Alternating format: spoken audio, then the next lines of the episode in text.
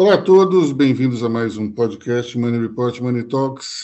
Nós estamos aqui nessa edição de domingo para falar de três assuntos importantes que ocorreram aí nessa semana que passou. É, vamos começar pela, pela é, promoção que o Brasil teve na questão do rating, da nota que as agências conferem a um país. Nós saímos, é, nós avançamos uma casinha, mas ainda estamos longe daquele desejado índice de investimento. Nós ainda somos um país que, que está na faixa da especulação. Então, é, falta um pouquinho ainda para a gente, é, se não me engano, são três, três casas para a gente estar tá no, no índice de investimento, e isso talvez ainda não seja obtido nesse governo, pelo menos não nesse mandato. É, só que a gente tem, quando, quando, a gente olha mais ou menos o que é a economia brasileira agora e o que era a economia brasileira no primeiro mandato de Dilma Rousseff, eu sinceramente não vejo grandes diferenças entre um cenário e outro. Nós temos uma quantidade bem razoável de, de reservas, nós temos um governo do PT com uma certa é, tendência à heterodoxia econômica, então eu não sei exatamente por que a gente tá, vai demorar tanto para obter novamente o índice de, de investimento. Mas, enfim, vamos lá. Quem fala sobre, sobre é, essa recolocação do Brasil? Lorena? Posso falar. É, a questão do FIT é que primeiro que é positivo né, para o Brasil, para a economia do país, porque vai mostrar esse desempenho macronômico e fiscal, melhor do que esperado. Então, além de políticas proativas e reformas que vão contribuir para essa melhoria. Mas, como você falou, é importante ressaltar que assim, ainda tem um, longo caminho pela frente é, para recuperar esse grau de investimento, né? E, e o que tá, o que alavancou essa nota de crédito pelo que eu percebi, foi a questão do, da harmonia entre os poderes que o Brasil tem agora. É, e, assim, as. as é, harmonia, além da harmonia, a saída do país, da, da, da, questão internacional. Então é legal, assim, é, é uma coisa positiva. Só, essa pequena essa pequena subida é uma coisa legal para o país mas como você disse, não é porque teve algo muito chocante para a gente subir. E que eu ia falar uma coisa que, que em 2018 o, o país foi rebaixado, né? Que eu me lembro de 2018 pelas contas públicas. Então, e, e, também por causa da reforma da previdência, que agora já, é, né, já foi já foi solucionado, tal, solucionado não, mas já foi discutido. Então, uma, é uma reflexão do que se espera do Brasil, mais do que já foi feito, sabe? Com, com essas pequenas mudanças que a gente teve. É, é o seguinte, você tem, assim, é, a nota, nota de crédito, ela tem um, mais do que a nota de investimento, ela tem um componente de confiança. E, e, e, esse componente de confiança, ele se dá por um aspecto material e por um aspecto, por um aspecto subjetivo. Um, uh, percebeu-se que o PT, na sua heterodoxia, não vai fazer grandes asneiras no fiscal. Certo? Isso já está amarrado. E você tem o segundo componente, que é o componente político. Certo? Se você observar uh, o teor do comentário da nota de crédito, porque ele tem também um comentário de perspectiva, é, é, é o teor da harmonia entre os poderes. É, parece letra, parece refrão de samba. Mas o que, que acontece aí no meio? No governo anterior não havia uh, havia esse, essa dissociação entre o, os poderes da República. Nesse, as coisas estão mais alinhadas. Isso transmite mais segurança jurídica que é o que o dinheiro de fora precisa. Quando eu falo dinheiro de fora, é dinheiro de investimento externo e também dinheiro de investimento daqui. investidor daqui também quer colocar o dinheiro para rodar, o dinheiro não pode ficar parado. Então você tem esse componente. Dizer, é, há um, uma grande questão da observação do humor político do governo e do, da relação governo-iniciativa privada e das expectativas do Aravante. Eu acho que assim que isso começar a se cumprir de maneira mais cristalizada, já está se cumprindo, uh, nós, o Brasil chega à nota de, de investimento, até porque você tem um outro fator global no meio. Tem muito pouca gente com nota de investimento mundo afora. O mundo está passando por um momento de instabilidade e o dinheiro precisa de porto seguro. Certo? Por mais que nós, uh, uh, em termos geopolíticos, estejamos na esquina do mundo, você olha para o globo, assim, né? O, os continentes eles têm uma, eles têm um, um, uma representação uh, horizontal. A América Central e a América do Sul ela está na vertical, junto com parte da África. A gente está meio fora do eixo.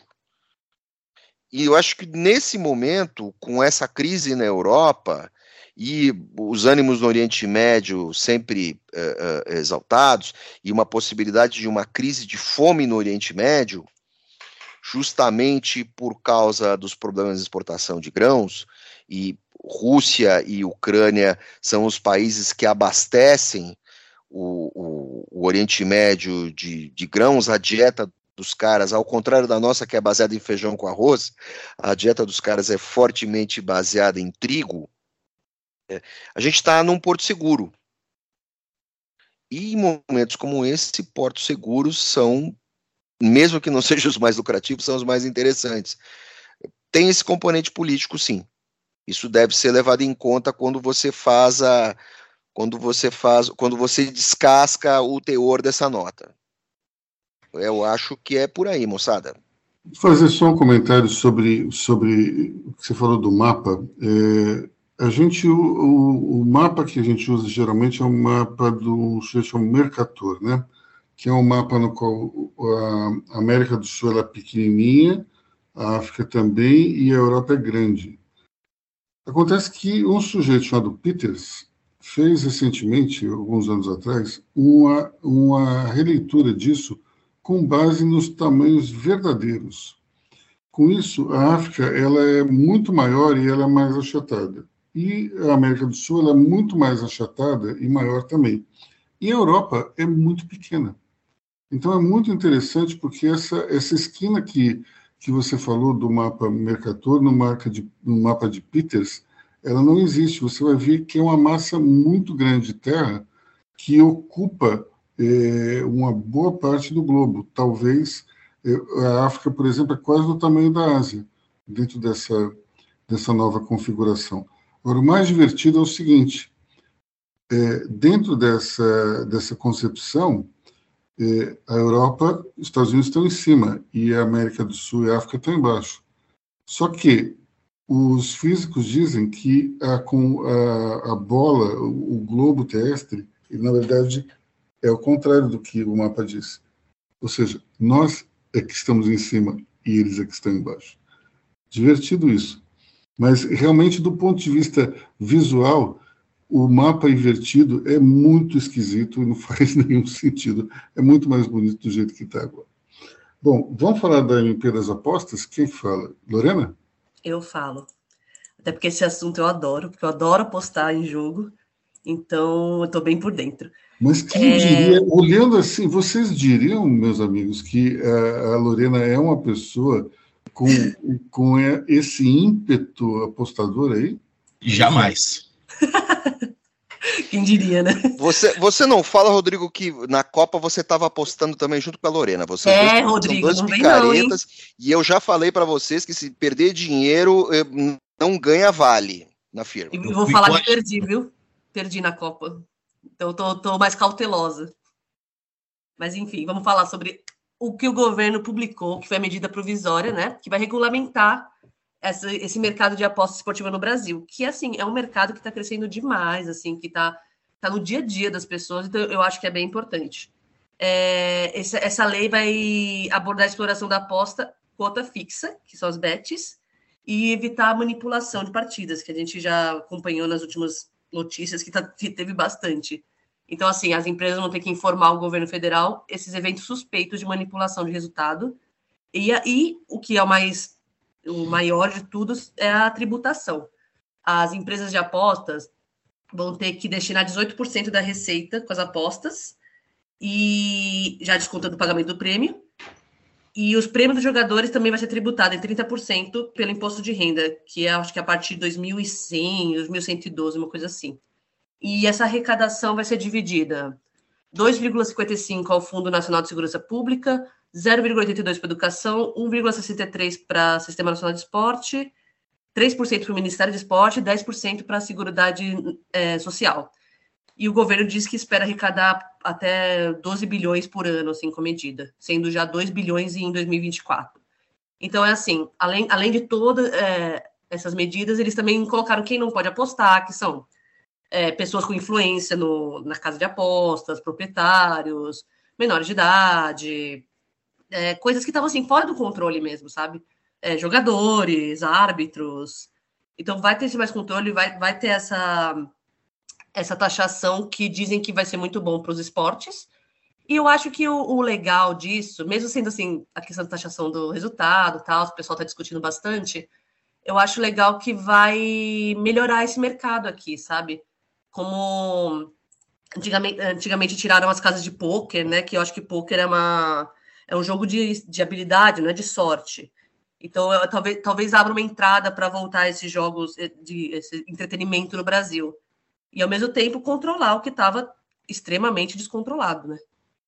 Ô, Lorena, você falou prêmio dos jogadores, o que, que, é isso? O prêmio, quando é, você joga. Você já jogou na, em algum jogo de aposta? Não. Tá, vamos lá. Você ganhou num. Eu jogo muito 21. É, você ganhou, ganhou lá 5 mil no 21. Desse prêmio vai ter a tributação no imposto. Que é isso que o pessoal não está muito feliz, é 30% mas é a partir de 1.100, uma coisa assim, menos que isso não. Então, é, é, esse fator está sendo bem, bem discutido por aí. Mas... Olha, é, é, só complementando, né? A questão da máfia dos jogos, isso é uma questão de, de, de polícia, né? De investigação é, criminal. Agora, taxar em 18% o prêmio de um apostador vai chegar num ponto que vai ficar insustentável pra, para, para as casas de aposta. É, as casas de apostas já, pag, já pagam uma certa. Já pagam encargos, e isso desmotiva até as casas de apostas é, nacionais, que existem nos últimos. Se a gente for comparar nos últimos 4, 5 anos, é, é existe um boom de, de, de casas de apostas nacionais. E o, qual que vai ser a estratégia é, de, de, de, de, alguns apostadores. É, entrar com um perfil fora do país, em casas de apostas é, mais tradicionais que são, que, são, que são fora do país também. E assim, é, quando, quando o governo, quando essa MP ela propõe, ah, vamos proibir que é, pessoas ligadas ao futebol apostem, é, pessoas ligadas ao governo apostem, gente, é, o governo está subestimando está subestimando a, a, capacidade de, de a, a, a, né, a, a plasticidade do, do, do, brasileiro, porque isso é insustentável, não vai dar para controlar isso. É, eu acredito que o governo vai, vai dar um, vai, vai pedalar um pouco em relação a isso para conseguir o, o objetivo final, que é arrecadar esses 12 bi né, ao longo desses anos. Mas, Rô, tem uma coisa, tem duas coisas que eu tenho que falar. É, primeiro, é, as casas de apostas não odiaram a ideia. Tá? No modo geral, elas acharam bom porque elas vão ter mais controle do, do que, que elas podem investir ou não. E sobre a questão de você ir num site internacional, eu acho que esse MP vai. Ainda não está muito detalhado, mas vai obrigar as. Por exemplo, a, a Pixbet, todas essas de fora, a terem uma, eu não sei o nome, mas é uma seção do Brasil para pagar esses impostos. Então, assim, isso vai ser também bem mais fiscalizado. Eu imagino e... que você tenha que ter um cartão internacional para fazer isso também, né? Pior que eu acho, não sei. Não sei, mas eu sei que vai ter mais. Então, vamos lá, se você, é se você utiliza um login internacional, mas você paga ou você recebe por um cartão nacional, a chance do governo te pegar é de 120%. Sim, é. mas existe chance também, por exemplo, é, é, a, as casas de apostas nacionais, elas, elas se uniram, elas estão tentando se unir, porque para elas é muito mais vantajoso, porque assim, grande parte do público apostador no Brasil, ele está nas plataformas internacionais. A partir do momento que o governo cria essa MP e propõe, é, é, é, e, e propõe essas regras, a, a, a, intenção, a intenção da, da, das casas de apostas nacionais é o que? A gente vai pagar imposto, porém vai vir é, um público muito grande apostar com a gente. É, porém, assim, uma Bet 365, por exemplo, você pode fazer uma conta e apostar em dólar e receber por fora do Brasil. E aí eu acho difícil o governo é, conseguir rastrear. É, por isso que é, é, um, é, um, é um processo, por mais que seja uma medida provisória, o governo ele precisa criar alguns, algumas estratégias aí para o plano B, o plano C, porque. É, ainda, ou... ainda é esportivo só, né? Não é ainda pouco todas essas coisas, né? Então, assim, tá no começo. É, fazer uma pergunta, já que vocês conhecem tanto o assunto. É, eu vi que tinha. Eu vi um caso de um, de um sujeito que a, a, o jogo começa e daí alguém passa a bola para ele e ele chuta a bola para a lateral. Porque tinha uma aposta que é, tinha que ter um, iria ter um lateral em menos de tantos segundos. Você pode criar sua própria aposta ou isso é uma aposta que a casa que faz? Cada, cada casa de aposta ela tem mercados abertos. Por exemplo, é, tem, tem casas de as, as, as, casas de apostas nacionais elas são mais limitadas. Elas é, criam elas criam é, mercado em gol, chute a gol, escanteio, é, é, é, coisas mais simples. As casas de apostas internacionais que são mais, é, é, mais estruturadas, tem mais scouts, e os scouts são é, pessoas, são funcionários das casas de apostas que estão nos estádios acompanhando em tempo real o jogo uhum. e, e, atualizando o, e atualizando o score total do jogo essas casas de apostas internacionais, elas têm estrutura para abrir mercado de um lateral até 10 minutos de jogo. É, você escolhe exatamente. Você assim, escolhe exatamente. Esse jogador nesse, nesse tempo. E isso, e isso abre um espaço para, para a, a para fraude. É, tanto é que as a, a, essas operações recentes que a polícia fez é, de jogadores que estavam envolvidos nessa máfia era exatamente isso. Jogador que. Uhum. Isso é tudo combinado. Ó, o jogo vai acontecer hoje à tarde, então tem que sair um, um lateral antes dos 10 segundos. Se existir uma, uma, uma, uma formação aí de uma, de uma quadrilha para fazer isso, é, dá para fazer isso. É arriscado? É. Existe scouts nos, nos estádios acompanhando o jogo em tempo real. É, e, e, assim, gente, é, é a gente está falando de uma casa de aposta internacional que movimenta bilhões de dólares. É, por mais que existam essas, essas máfias, é, isso não representa absolutamente nada no, no, no, no saldo do, do, do dia para uma casa de aposta internacional. É, no geral, assim, a, as nacionais elas vão querer essa regulamentação porque o volume que é apostado em reais aqui é estrondoso é estrondoso. O governo está tentando fazer uma estratégia para trazer os times de futebol para os times de futebol que são que são a peça fundamental aí né, né, né nessa estratégia toda, é, para os times também ganharem uma porcentagem em cima disso, mas é por, por, conta de ser um MP, a gente vai ter que esperar, porque o, o, o da mesma forma que o governo está tentando é, é, equalizar isso, vai ter gente também tentando sair fora. Então é, é, é, é, muito é muito precoce a gente, a gente tirar alguma conclusão disso. Bom, vamos falar de Flávio Dino e a Cracolândia envolvendo o governador Tarcísio Gomes de Freitas. José Vargas, conta aí. Pois é, Luísio e meus caros colegas. Dino, Dino, sem querer, essa semana arranjou. Uh, ele, foi, ele foi escanteado pelo seu melhor amigo. E nesse caso, o seu melhor amigo é o governador bolsonarista Tarcísio Gomes de Freitas. O que que acontece? Nós todos aqui, paulistanos, eh, paulistanos quase da gema, porque né, dois, eh, três não são da cidade de São Paulo, mas somos paulistanos. Uh, conhecemos o, a questão da Cracolândia. Eu, sinceramente, conheço melhor do que vocês, porque eu moro na região central de São Paulo. Digamos assim, eu moro no, no na região ce central oeste de São Paulo, uh, no baixo, no baixo Angélica. Estou muito perto da Cracolândia. Toda vez que dá alguma coisa, passa a horda de zumbis aqui na porta de casa, fecha comércio e tal. Parará, parará. Não é o maior problema de quem mora nessa região. O maior problema são os batedores de carro, os, os caras que roubam celular de bicicleta. Mas é, essa é outra coisa.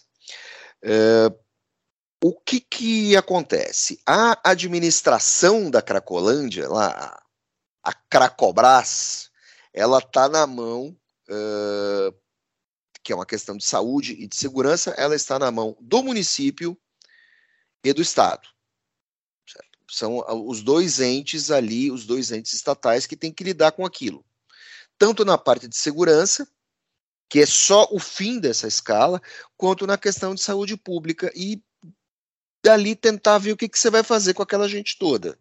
E você tem é, essa mistura de, de, de, soluções erradas que tem surgido é, e se agravaram no governo Dória. Quer dizer, você confunde quem é o morador de rua com quem é o craqueiro. São coisas diferentes. Ponto. Questão da Cracolândia. É, o governo federal quer entrar é, com, oferecendo algumas soluções, oferecendo dinheiro, recurso e tal, e o Tarcísio, por questão política, certamente escanteou Flávio Dino. Isso é bom para o governo federal, em termos políticos, porque uh, Dino não, uh, Dino não, o Tarcísio não socializa o fracasso. Porque a questão da Cracolândia, ela é um histórico de bateção de cabeça e de fracasso em fracasso na criação de políticas públicas para lidar com uma questão de saúde pública que é a questão dos, uh, dos drogaditos. E aí, por trás de tudo isso, você tem uh, questão de como a política pública de saúde lida com esses caras quais são os tratamentos oferecidos e quais são as contenções de, de dano a esses caras. E, na verdade, isso não existe na prática, e isso não existe por obra e graça de todos os governos, à direita e à esquerda. Eu tenho uma colega, uma amiga, a doutora Ana Trigo, que escreve para um, um portal, site, um blog chamado Observatório Evangélico, certo?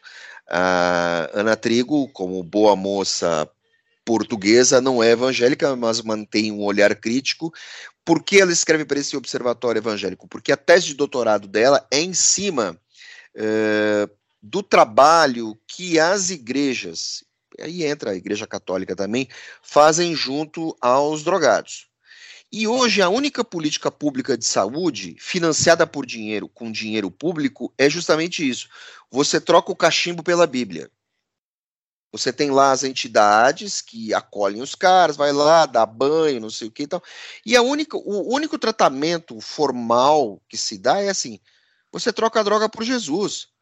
O cara tá lá no fim da linha, viciado em crack, completamente ferrado, precisando de ajuda médica e essas entidades que recebem dinheiro público, elas não contam com psiquiatra, psicólogo, médico. O cara não ganha um diazepam, o cara não ganha um calmante. Todo mundo no Brasil já teve um parente, um primo, que em algum momento você conhece alguém que foi alcoólatra, ou que fumou demais, cheirou demais e teve que fazer um tratamento.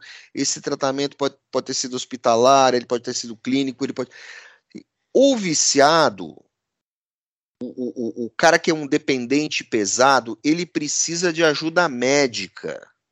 Ele não precisa de Bíblia. É por isso que o índice de recuperação no Brasil é baixo.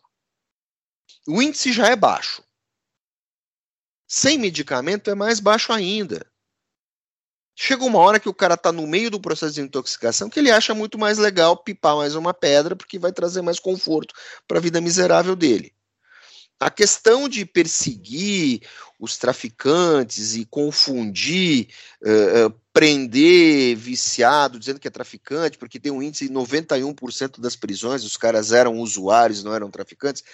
Essa é só, essa é só a parte lá do fundo da questão porque polícia não resolve isso.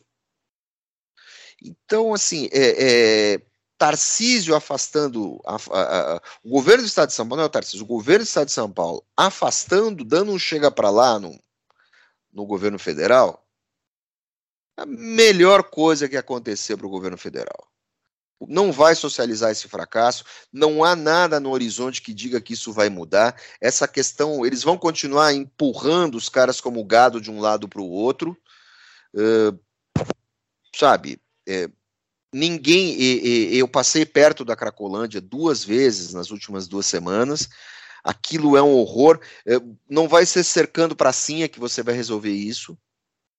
Então, assim, tá todo mundo enxugando gelo e sem contar um outro fator, quer dizer, se o governo federal entra para ajudar na questão da Cracolândia, eh, ele vai ter que entrar em todos os lugares do mundo, todos os lugares do Brasil onde há esse problema, e você vai ter uma dispersão de verba. Eh, as responsabilidades disso estão colocadas. É a questão de você encontrar eh, um controle de danos mais eficiente. E isso existe, isso já foi provado lá nos Estados Unidos e tal. E existem, existem maneiras de você aliviar isso. É, felizmente, para o governo federal, é, tiraram, é, é ele foi alijado desse projeto de fracasso. E aí, é, esse problema persegue, e a gente só vê isso é, nas nossas vidas no noticiário. Só quem sente isso, mais ou menos, é quem vive em São Paulo. Tenho a impressão de que isso é, um, é uma questão absolutamente é, complicada, porque não existe um. Acho que um histórico bastante privilegiado em termos de ações. É, não dá para a gente dizer, olha, tem uma bibliografia, tem uma linha de pensamento que deu certo. Primeiro, porque cada tipo de, de, de vício é um tipo, cada cidade é uma cidade, cada dinâmica é, é diferente. Então, é difícil a gente, por exemplo, importar soluções que deram certo em Chicago para São Paulo. São situações completamente diferentes. O Rodrigo ia falar alguma coisa? É, e lembrando que agora, agora está aberta a temporada de especialistas para a resolução do problema da Cracolândia, né? Eleições municipais chegando, e agora o que a gente mais vai, vai, vai observar são as, as soluções é, mais eficazes aí dos últimos anos. Aloísio, Aloísio, temos que citar um sujeito que já foi preso no Brasil, certo? É o professor Carl Hart. Ele é um psicólogo e psiquiatra da Universidade de Colômbia e ele, ele tem hoje 57 anos, 56 anos. Ele estudou na Universidade de Wyoming. Ele é um primeiro, ele foi o primeiro professor titular afro-americano de ciências da Universidade de Colômbia. Ele é a grande autoridade mundial é, um tratamento de viciados em drogas. Então ele tem um mix de é, é, tratamentos com medicamentos e também com uma coisa meio pavloviana por estímulos. Então assim, o governo, os caras dão uma grana para o sujeito. Então assim, o cara, o que que você, aí o cara, o cara, o que que você quer hoje? Você quer droga ou você quer comprar um sapato? E isso vai trabalhando a partir de um determinado estágio. Né? Então, existe, existem maneiras de você ir modulando uh, a, a, a, transição do cara do mundo da, da droga para o mundo sóbrio. É lógico que isso se dá em outros níveis, o sujeito tem que estar tá num, num estágio de recuperação melhor, ele está supermedicado, ele está acompanhado e tudo mais. Mas assim, Carl Hart fez algum sucesso no Brasil, é, é, e ele veio alguns, faz uns 10 anos ele teve aqui no Brasil, e a, a principal coisa que ele conseguiu é, fazer no Brasil foi ser preso. Carl Hart é um negão de cabelo afro, deve ter 1,80m e pouco, magro, entendeu? Uh, usando de todos os estereótipos preconceituosos, preconceituosos, estava lá, negão exportação, podia tocar no Olodum. Ele chegou num super hotel aqui no Brasil, aqui em São Paulo, parou, pediu para conferir a reserva e tal, o amigo dele não tinha chegado, ele estava esperando na porta, deu três minutos, chegou a Rádio Patrulha. E ele foi um escândalo. um escândalo. Mas ele falou: olha, eu sou um negro americano, eu estou muito mais acostumado do que vocês pensam em ser parado na porta de hotel por policiais. Um escândalo na cidade de São Paulo. E ele estava aqui para dar palestras na USP, dar workshops e tal, porque ele é um, um dos grandes especialistas em controle de danos e ele foi o cara que provou de uma vez por todas que no, nós temos esse, é, é, essa visão preconceituosa de que se o sujeito usar crack, ele vira um zumbi em pouco tempo. O Carl Hart acompanhou casos uh, de sujeitos que foram se viciando e sujeitos que saíram. E ele conseguiu comprovar. Como essa turma está tão na marginalidade, você esquece que a queda é longa. Então existem. Assim, o Carl Hart veio aqui para explicar tudo isso e a primeira pessoa para quem ele teve que dar explicação foi para o soldado PM para um cabo. Uma coisa horrível, uma coisa horrível, assim, vergonhosa. E isso foi ali num, num grande hotel ali na região da Paulista. Carhart é um cara muito legal, conheci ele muito superficialmente, e ele, e, assim, sim, existe bibliografia, existem pesquisas, mas infelizmente os entes públicos uh, são muito eivados de preconceito nessa questão, porque tudo isso, como o Rodrigo falou, tem um fundo eleitoral. Uh, o eleitor médio quer mais é que esse pessoal se dane, quer mais é que morra todo mundo. O cara também não. Ele tá. O, eleitor médio, ele quer tocar a vida dele, ele não quer que ninguém atrapalhe ele. Então, acaba o, o, o político acaba entrando uh, nessa vibe errada.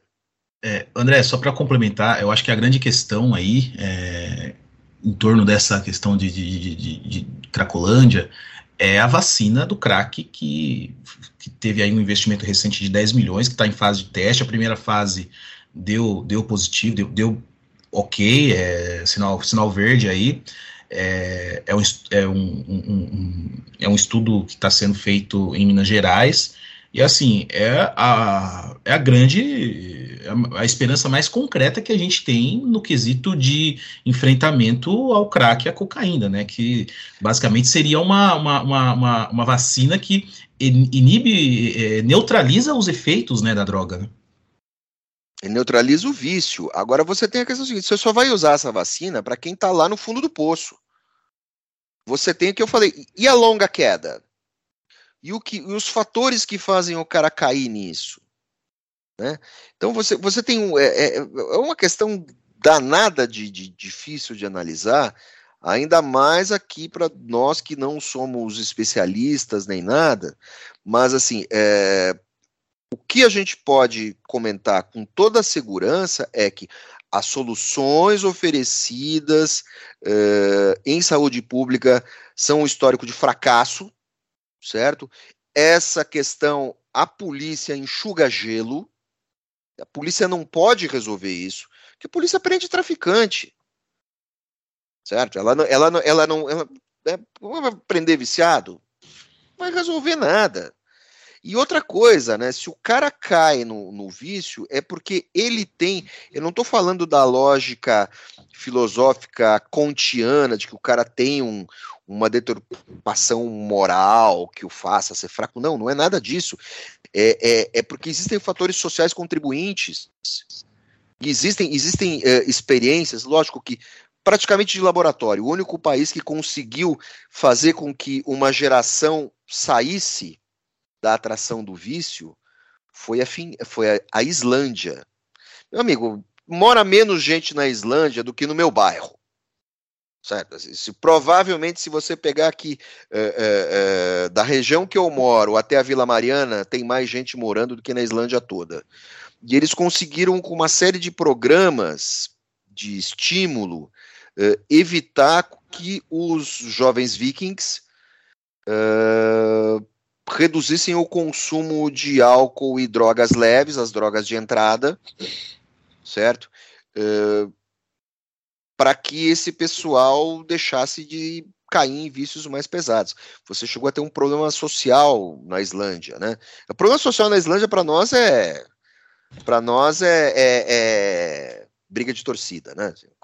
Os caras Vou tomavam... também que depois que a Bjork saiu da Islândia, tudo ficou mais fácil, né? Pois é, a Bjork foi substituída pelo. Como é que é aquele personagem lá do Sportsman? que também foi um cara criado justamente para combater essa coisa. Eles mudaram, mudaram a grade curricular e tal. É, o, o, resultado final disso foi que um país eco que nem a Islândia, 20 anos depois, conseguiu se classificar para uma Copa do Mundo. Vamos falar do lítio verde para encerrar, então? Bom, voltando, mais André Vargas. Lítio verde é a minha nova obsessão.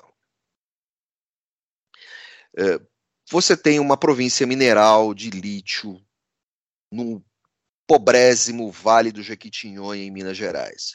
É, esta semana, a nossa dileta repórter, editora repórter Lorena Giron, noticiou que o Brasil fez o seu primeiro embarque de lítio verde para a China. Amigo, tudo ótimo, tudo maravilhoso, tudo bacana. Mas assim, vamos aproveitar o gancho de que o lítio verde é extraído de um dos lugares mais pobres do Brasil, o Vale de Jequitinhonha. Uh, o que, que o Brasil vai fazer com o inferno desse lítio?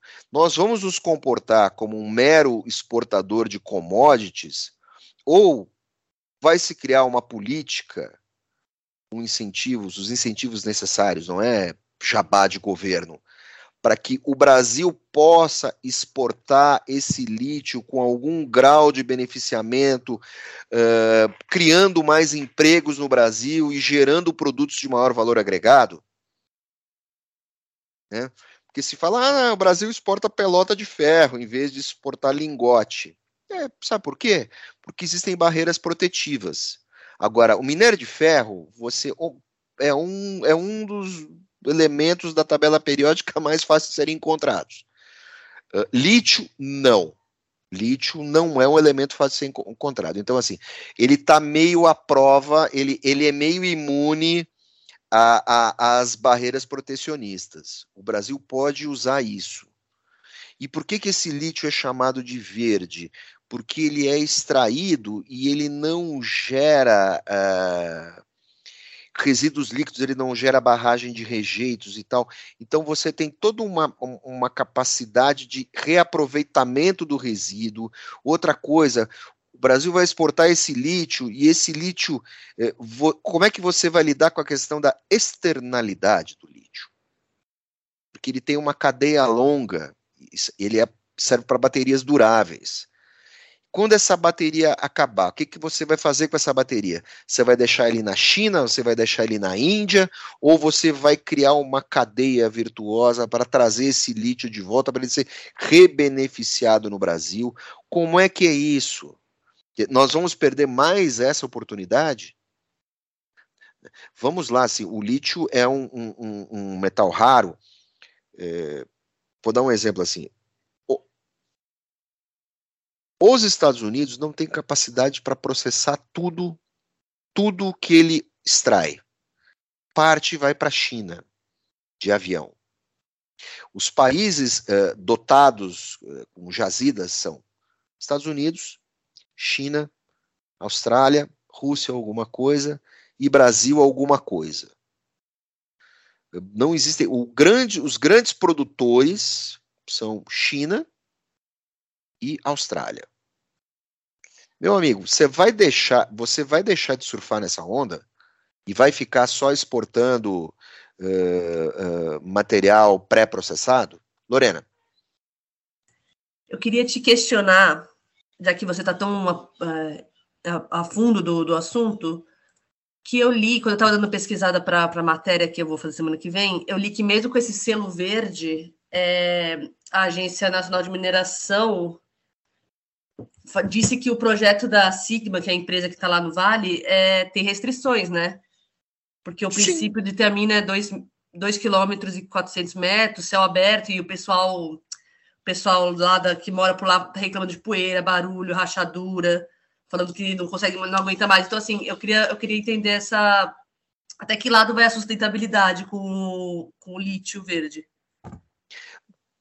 Primeiro, você tem as questões do minério em si e você tem a questão da exploração. Uhum. Meu amigo, se você for tirar ferro, for tirar lítio, você vai cavar o mesmo buraco.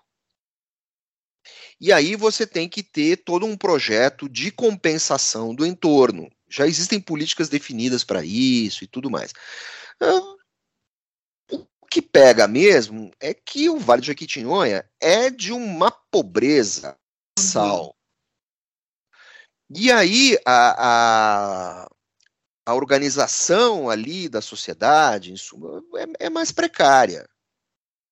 Então você tem que dar, você tem que dar um, uma organizada nisso. Mineradora, mineradora não é boazinha não, entendeu? Ah, vamos, né? Até porque o cara tá lá cavando, ele não tá na casa do outro medindo o que, está acontecendo, certo? Então, assim, por mais que o cara esteja cumprindo a legislação, os efeitos da mineração. Ah, tem dia que chove, beleza, não tem poeira, tem dia que tem poeira, tem dia que tem barulho, muda o vento, tá. você tem que equalizar tudo isso, e isso só em loco. Para uhum. isso precisa não só fiscalização, os moradores têm que se organizar e a galera é muito pobre, lugares muito precários. Tá todo mundo agradecendo a Deus pelas mineradoras estarem lá, porque vai é, gerar. Vai ter um investimento bilionário lá, né, com isso. Vai, vai gerar, vai gerar emprego e tudo uhum. mais. O, o, o, capial vai aprender a pilotar caminhão e retroescavadeira. É, tem mais vantagem que desvantagem, né? Se for bem feito. É, exatamente. Porque assim, se você tivesse mais vantagem, eh, mais, mais vantagem do que desvantagem, uh, uh, uh, fazendo, fazendo um exemplo distante, né, o garimpo ilegal seria super bacana. então, assim, tudo isso tem que ser regulado, as empresas têm uma regulação forte, o governo tem. Agora, a exploração de lítio é uma novidade certo? Não existe muita gente especializada nisso e a gente não sabe. E outra coisa, você vende isso como lítio verde, dá a impressão que é um produto sustentável. Não, não é. É um recurso esgotável. Ele pode não ser tão poluente ali, mas é um recurso esgotável. Como é que você vai lidar com isso? O lítio, dependendo de como vai ser a, a, a exploração de matriz energética daqui para frente, ele pode ser uma espécie de novo petróleo. Só que petróleo você cava um buraco, você acha no mundo. Tem petróleo em um monte de lugar. Lítio tem em poucos lugares. Um dos principais é lá na Bolívia, Bolívia e Chile. Então você tem que ver como é que você vai fazer isso. Tem que analisar essa questão com muito cuidado e tem que ver como é que o Brasil vai lidar com isso. O Brasil pode se transformar uh, uh, num player internacional relevante nessa cadeia. Como é que a gente vai fazer? Ou a gente vai inventar um novo ciclo da cana para isso? Tem que pensar. E isso, isso confesso para uh, uh, ouvintes, ouvintes, uh, isso não é muito discutido fora dessa conversa aqui de Money Report. Sim. Então esperem até semana que vem, vou fazer uma matéria sobre e leio tudo que vai estar detalhado. Não, não promete, não promete grande coisa. Às vezes não a gente não promete reportagem ao vivo, para com isso. Não é, Luísio? Bom, prometendo ou não, a gente já está na hora de terminar e, meus amigos, grande domingo para vocês. Até semana que vem.